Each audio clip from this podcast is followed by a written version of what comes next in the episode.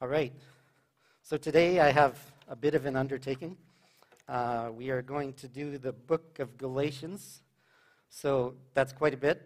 We're not going to read it all. Um, that might be a bit loud. I'm getting a bit of an echo here. Uh, first of all, I want to I want to point out about six things before we start. We, it, like I said, it's quite a bit, so we won't be reading all of it. We'll be reading maybe a third of it and some background in Acts as well. Um, so we will be skipping some things. So if you're disappointed and certain things were skipped, well, you'll just have to read that and maybe tell it to me and others afterwards. Um, but there will be parts that we hit on that you'll be like, oh, that's a, that's a verse that I know, and it's kind of quotable verses. There's a few of them in Galatians. Uh, so you're going to hear a few of those today. Another thing, Galatians is fairly strong on a certain perspective. Um, so, and you're going to get that as we go through the verses in Galatians today. And we don't have time today to say anything, any response to that in terms of this other verse in this other book, or this other whole book, or this other chapter in this other book. How do we view that then in light of what Galatians is telling us? We don't have time for that this morning. We're just going to talk about what Galatians tells us. Um, as any time when we're reading a book of the Bible or any parts in the Bible, but particularly when we read a whole book, um, we need to keep in mind that it was, takes place in a certain time and a certain culture, both of which are different from what we are in today. We are in a different time and a different culture. Um, so we need to understand that both the writer and the people that were reading it had some different cultural thought patterns than what we do. So we need to be careful about misunderstanding. But unfortunately, I won't be able to help us very much in that department today. We're just going to read the words and respond to them. But keep in mind, if you're not understanding something, maybe it's they would have understood it differently culturally. Or if we quickly jump to a conclusion, be careful that we're not jumping to a Western thought conclusion 2,000 years later. Um, and then uh, I recommend that you have Galatians open if you have a physical Bible with you here today, or if you have it on your phone. Uh, we are going to be skipping through various sections of it. At the beginning, we're going to be a little bit more into Acts um, to get some background, but recommend that you have it open and skip through. And I even give you permission to read a few of the verses in between that I'm skipping. I do that sometimes when people are doing sermons. I, I read the next few verses, like, oh, that tells me something else. So you can do that too, but I do prefer that you mostly pay attention. Um, and then finally, Galatians, like I said, is fairly, you can probably get a fairly clear perspective of it from what we read today.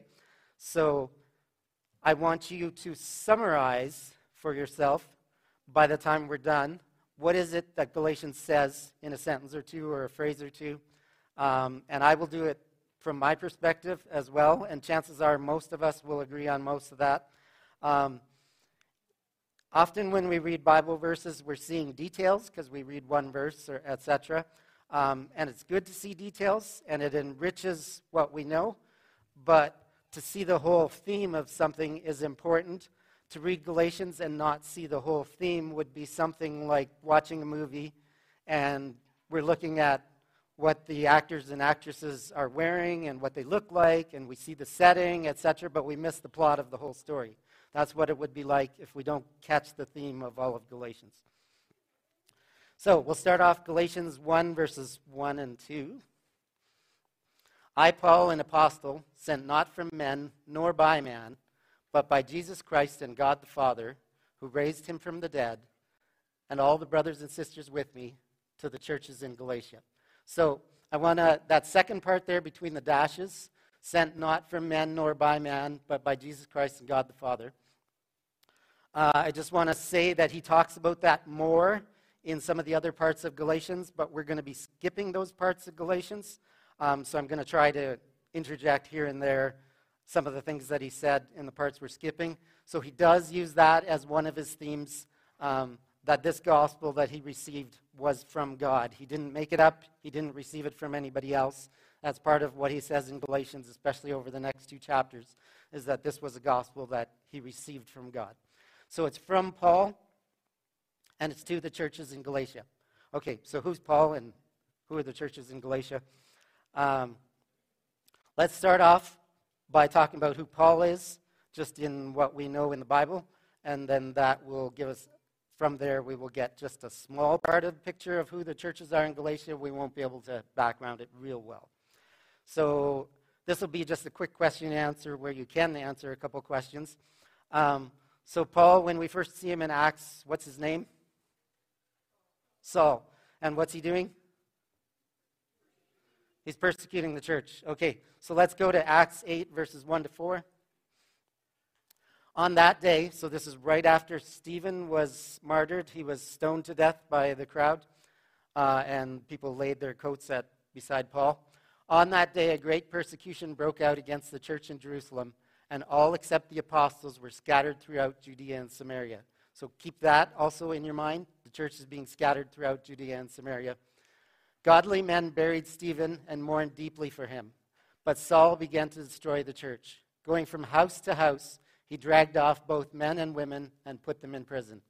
That's pretty, pretty harsh. Those who had been scattered preached the word wherever they went. Okay, so Paul, Saul is persecuting the church, going from house to house, uh, dragging people out. Then what do we hear that happens in Acts? He's sent somewhere. Damascus. Why is he going to Damascus? Continue the persecution. Yeah, more persecution. He has a letter, has some sort of authority, either from the church. I don't know if it has any kind of governmental authority. Um, he's going to Damascus to be able to uh, continue to arrest people, put them in prison, etc. What happens on the road to Damascus? Jesus happens. A very bright light. Jesus shows up as a very bright light, and he talks to Saul, and he tells them uh, a few things, and tells him that he's the one that he's persecuting. And Saul becomes, what happens to Saul? He becomes blind. Uh, what's, I think, the last thing that Jesus tells Saul? Maybe this is not enough of a hint. Um, so, the, one of the last things that Jesus tells Saul is to continue to go into Damascus and wait there. So often, we often view that when God, I mean, for most of us, God doesn't show up as a bright light like that, but a, lot of us wish that He did more often or something, I think.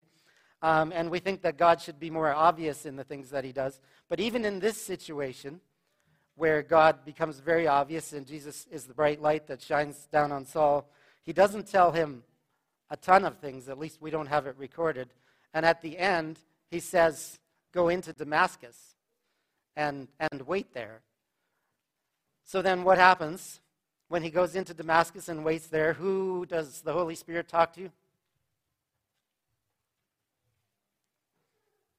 Ananias is told to go and pray for Saul and to heal his eyes and to uh, sort of welcome him into the, into the Christian kingdom. Uh, so Ananias is afraid to do this at first, of course, uh, but then he does go and do it. And I think often, one little thing I wanted to point out here is often we expect God to just make everything easy and to do all the things and make it obvious. And instead, he usually wants to work through other people. So God sends Ananias to Saul and prays for him. Then, um, a little bit after that, so a few chapters after that, we'll just go right into Acts 11, verses 19 to 26. Now, those who had been scattered, so from previously, from Stephen's persecution, by the persecution that broke out when Stephen was killed, traveled as far as Phoenicia, Cyprus, and Antioch, spreading the word only among the Jews. Some of them, however, men from Cyprus and Cyrene, went to Antioch and began to speak to Greeks also, telling them the good news about the Lord Jesus. The Lord's hand was with them, and a great number of people believed and turned to the Lord. News of this reached the church in Jerusalem, and they sent Barnabas to Antioch. When he arrived and saw what the grace of God had done, he was glad and encouraged them all to remain true to the Lord with all their hearts. He was a good man, full of the Holy Spirit and faith, and a great number of people were brought to the Lord. Then Barnabas went to Tarsus to look for Saul, and when he found him, he brought him to Antioch. So Barnabas went looking for Saul and found him in Tarsus, which is where Saul grew up, where he originally came from, and brought him back to Antioch. So for a whole year, Barnabas and Saul met with the church and taught great numbers of people. The disciples were first called Christians, were called Christians first at Antioch. So now we have this Christianity seems to be going a little bit from centered in Jerusalem to there's now a big center in Antioch. Antioch, uh, by the way, was a city. This is not a small town or countryside. Uh, Antioch, at one point, maybe not quite at this point yet, was about 300,000, which is pretty big for ancient cities. Uh, it was the third largest city in Rome after Rome, and then Alexandria in Egypt was the second largest. Um, so this is a big city we're talking about, and apparently a whole bunch of Christians have showed up here, and then this thing starts happening with Christians in Antioch, and they start talking to Greeks also, and then uh, the church in Jerusalem hears about this. They send Barnabas. Barnabas says, "Oh, I'm going to go get Saul," and he gets Saul, and now they're having a good time, a bunch of Christians in Antioch. So then, in Acts 13, some of the leaders in Antioch, including Paul and Barnabas, are praying together and this is what happens. While they were worshiping the Lord and fasting, the Holy Spirit said, Set apart for me Barnabas and Saul for the work to which I have called them. So after they had fasted and prayed, they placed their hands on them and sent them off. So then this is the beginning of what we call the first Paul's first missionary journey. So him and Barnabas, and they had John Mark with them too at first, um, go off on this missionary journey and they go to Cyprus and they go to some of the southern areas in what is now Turkey, um, sort of in south central Turkey. Uh, I think it was Iconium and Lystra and Derbe. And these are all cities within the province of Galatia at that time in the Roman world. This is the southern part of Galatia, so most scholars believe that Galatians was then written to these people that Paul had met on the first missionary journey. Some believe that it was northern Galatia that they're talking about, uh, which he may have gone to on his second journey, and then in which case the writing of this would be a little later. But this would be, if it was after the first missionary journey, now he's sending a letter to the churches in Galatia. So most of the other epistles that Paul writes are to a specific city or to a specific person. This one is actually to a province or a region. So it's a bunch of churches in Galatia.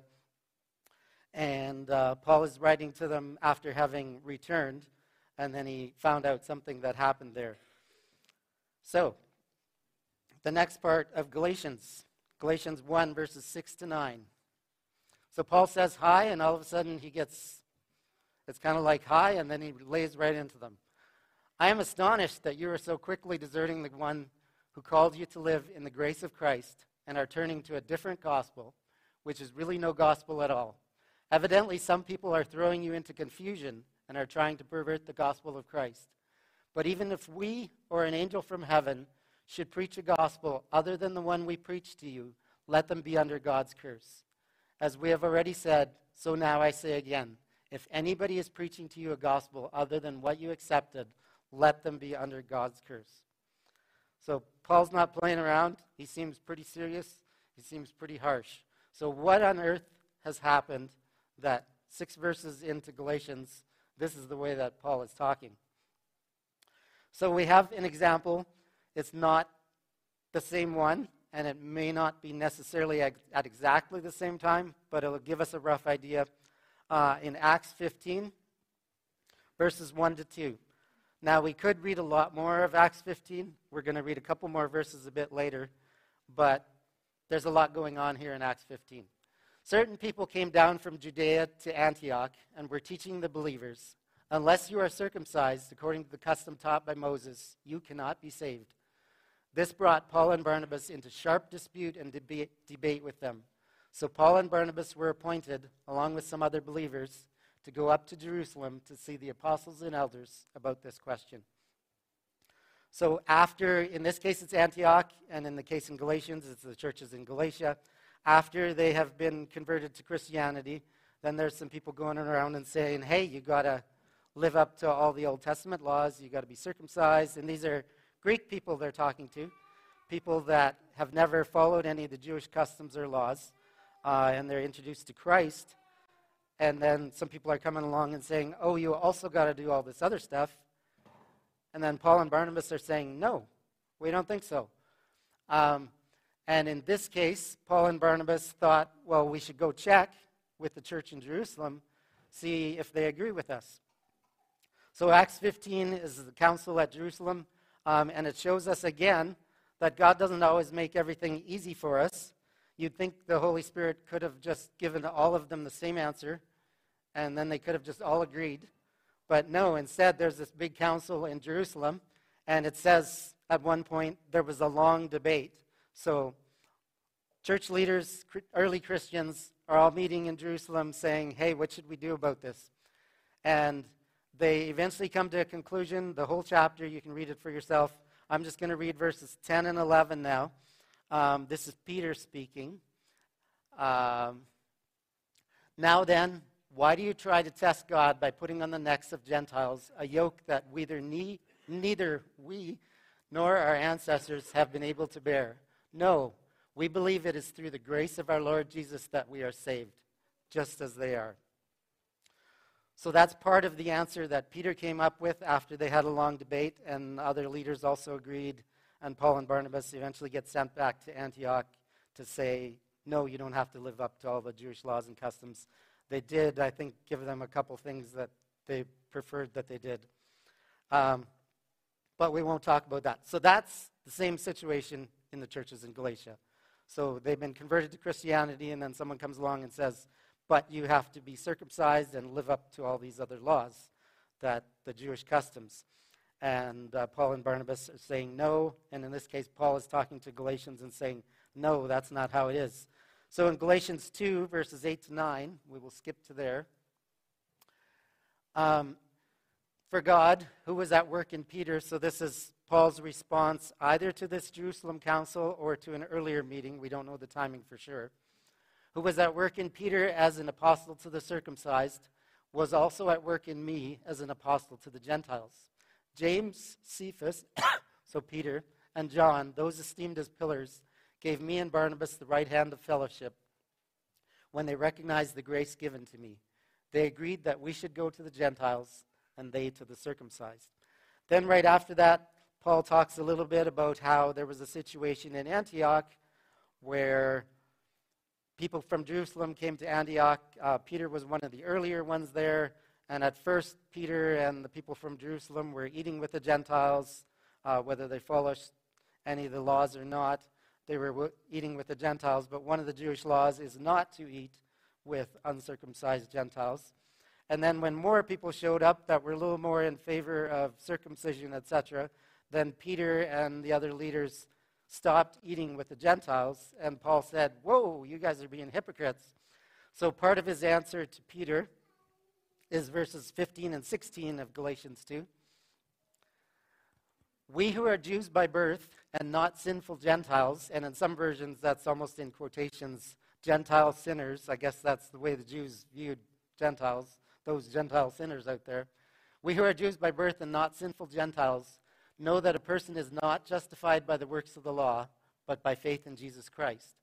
So we too have put our faith in Christ Jesus that we may be justified by faith in Christ and not by the works of the law, because by the works of the law, no one will be justified. Then we'll go straight to verses 19 to 21.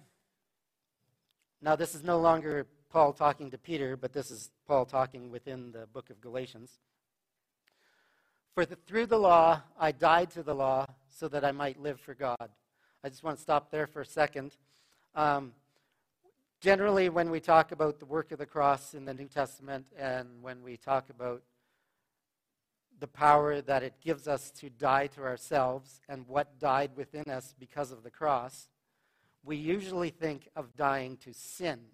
And that's the most common use within the New Testament, but here in at least one other place in the New Testament, it's not actually talking about dying to sin, it's talking about dying to the law.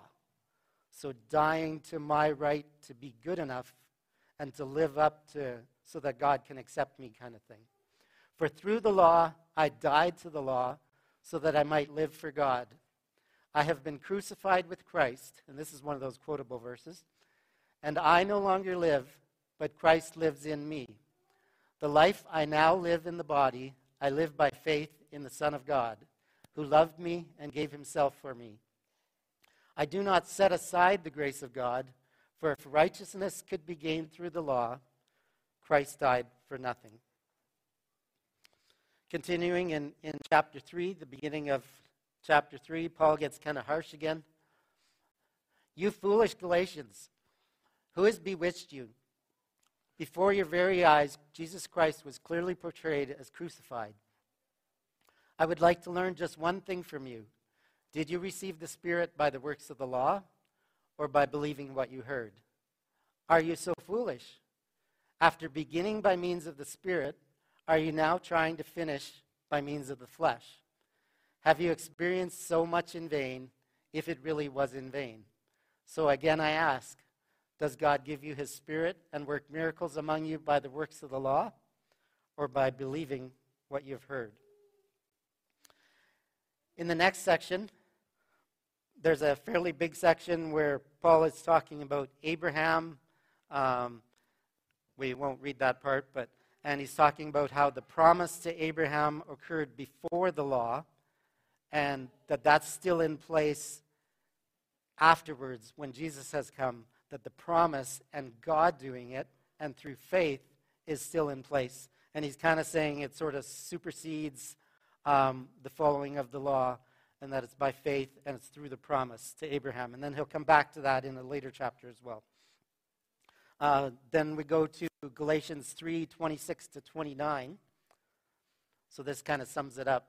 So in Christ Jesus, you are all children of God through faith. For all of you who were baptized into Christ have clothed yourselves with Christ.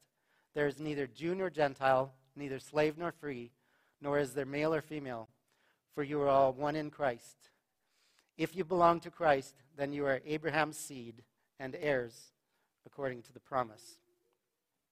So I hope you're sort of keeping track and getting yourself a theme going here. Um, Galatians 4, verses 4 to 7. And I, I view these as pretty important verses. But when the set time had fully come, God sent his Son, born of a woman, born under the law, to redeem those under the law, that we might receive adoption to sonship.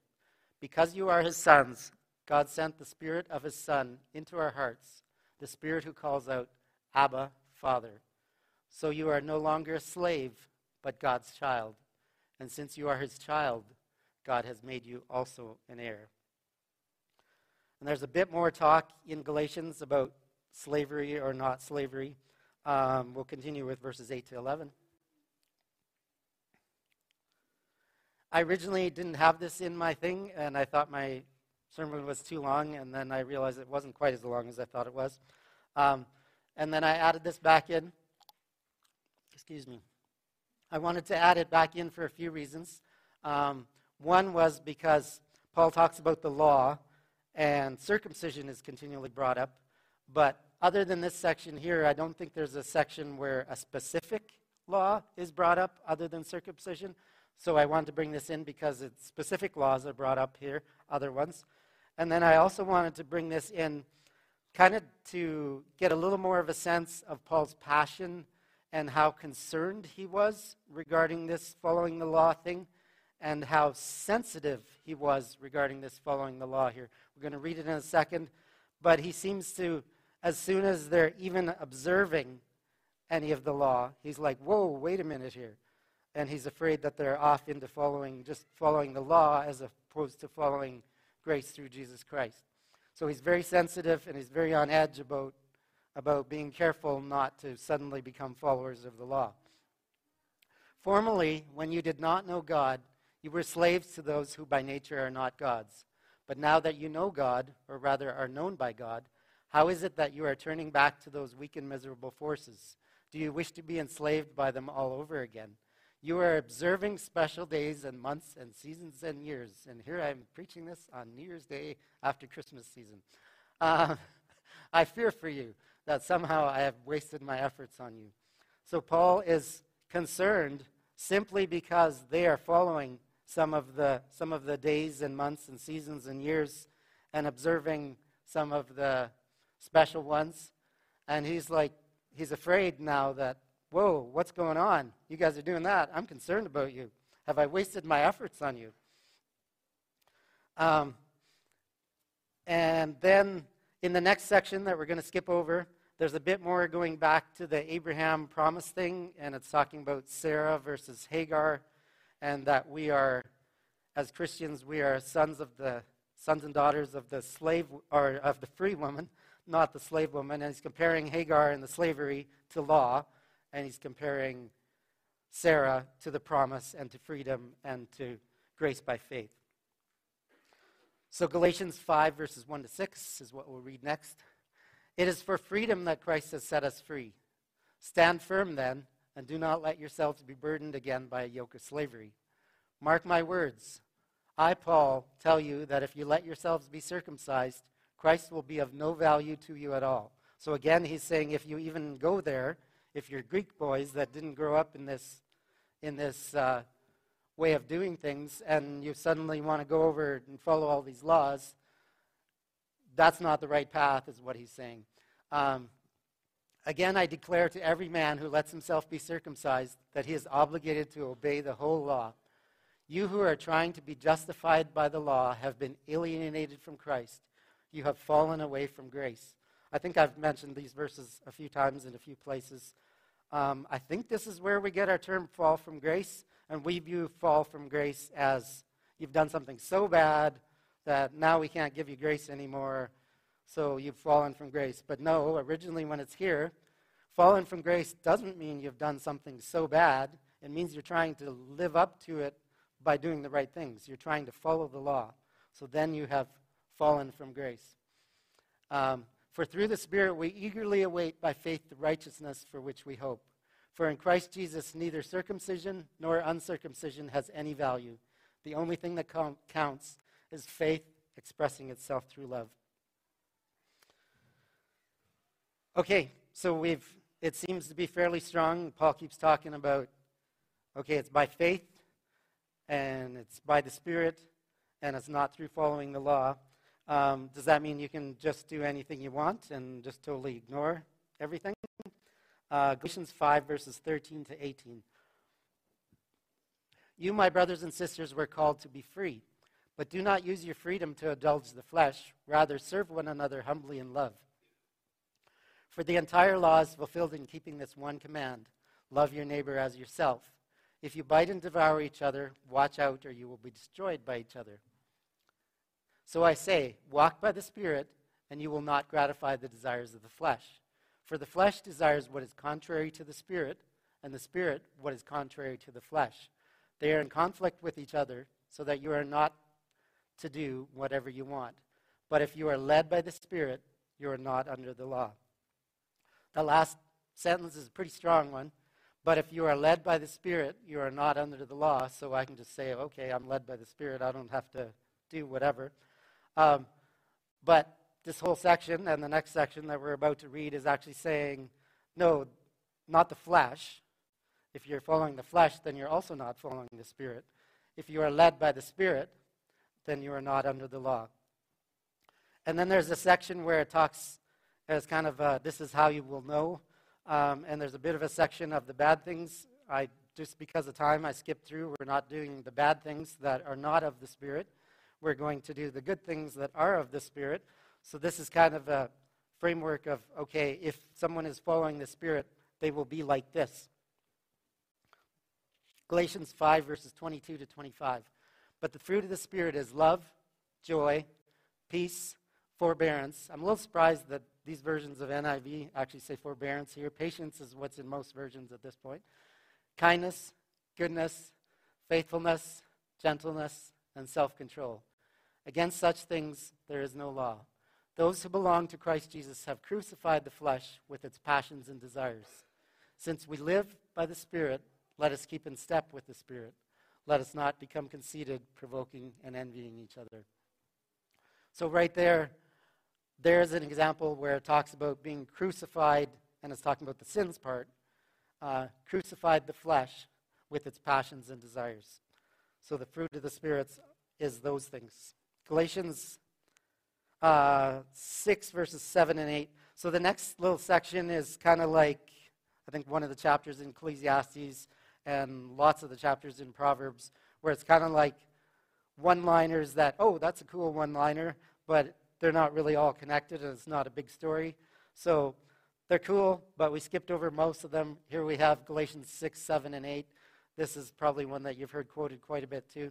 Do not be deceived. God cannot be mocked. And this one is more thematic with the whole thing. a man reaps what he sows. Whoever sows to please their flesh, from the flesh will reap destruction. Whoever sows to please the Spirit, from the Spirit will reap eternal life. So you reap what you sow, and in this context, it's choosing the Spirit versus choosing the flesh or what you just want to do. Then he closes it, Galatians 6, verses 14 to 18. May I never boast except in the cross of our Lord Jesus Christ, through which the world has been crucified to me and I to the world. Neither circumcision nor uncircumcision means anything. What counts is the new creation. Peace and mercy to all who follow this rule, to the Israel of God. From now on, let no one cause me trouble, for I bear on my body the marks of Jesus. The grace of our Lord Jesus Christ be with your spirit, brothers and sisters. Amen. So this is how Paul closes. And he kind of concludes with okay, neither circumcision nor uncircumcision means anything. New creation is what counts. What we boast in is the cross of Jesus Christ. And he's kind of like, okay, don't bother me anymore. I don't want to hear that this is still going on like this. Um, from now on, don't let anyone cause me trouble. And then he says goodbye. Sometimes Paul can be kind of harsh and straightforward and to the point. Um, so that's how he closes it. So I'll just give you a second, and then I'll just show you mine, but you can uh, go through in your head uh, regarding, okay, what are one or two phrases or sentences that you would say we've, we've run through the book of Galatians. Um, one or two phrases or sentences that you would say that Galatians sums up. And while you're thinking about that, I failed to mention at the beginning um, in terms of the timing of when Galatians was written. So it would have been probably, if it's, the, if it's from the first missionary journey, probably 48 to 50 AD. So that might make it the earliest thing that was written in the New Testament. Uh, possibly First Thessalonians might be earlier. Of course, we don't know these things. We're just conjecture based on things that happened and uh, history according to Acts, etc. And, and uh, so Galatians is probably one of the first books written in the New Testament, and now you've had it. Um, do you have in your head any kind of an idea, okay, what's the main points that Paul is making? To me, I think it's reasonably obvious. It kind of happens over and over. So I have, I think I have a couple screens where my answers are on. Do I? Or is it just the verses? Yes. Not by the law, but by the Spirit. To me, this is the number one theme within Galatians. He's talking over and over that it's not by the law. Um, and then some of the time he talks about it's by grace, some of the time he talks about it's by faith. But towards the end, he kind of fills it in of by faith through the Spirit, and then he talks about the fruits of the Spirit and walking by the Spirit as opposed to walking by the flesh. So, not by the law, but by the Spirit. I have a secondary one. I think it's in there too. Maybe I didn't read enough of the verses for you to get this. Um, no longer slaves, but children of God.